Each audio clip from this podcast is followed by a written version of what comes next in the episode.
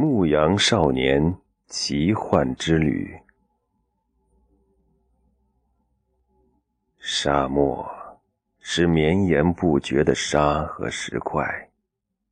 如果有一块大石挡路，骆驼商队就会绕过它；如果前头有一大片石块区，商队就会绕个大圈，从另一条路走。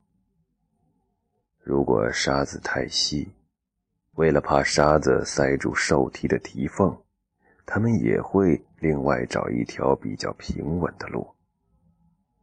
有些路面上充满了干涸盐湖的盐粒，牲畜们在这种地面几乎举步维艰，所以那些骆驼夫就必须下来，扛着所有行李。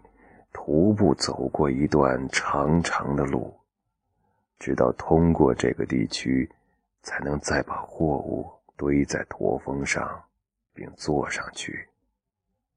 如果其中有一位向导生病或者死亡，大家就必须指派一位新的向导。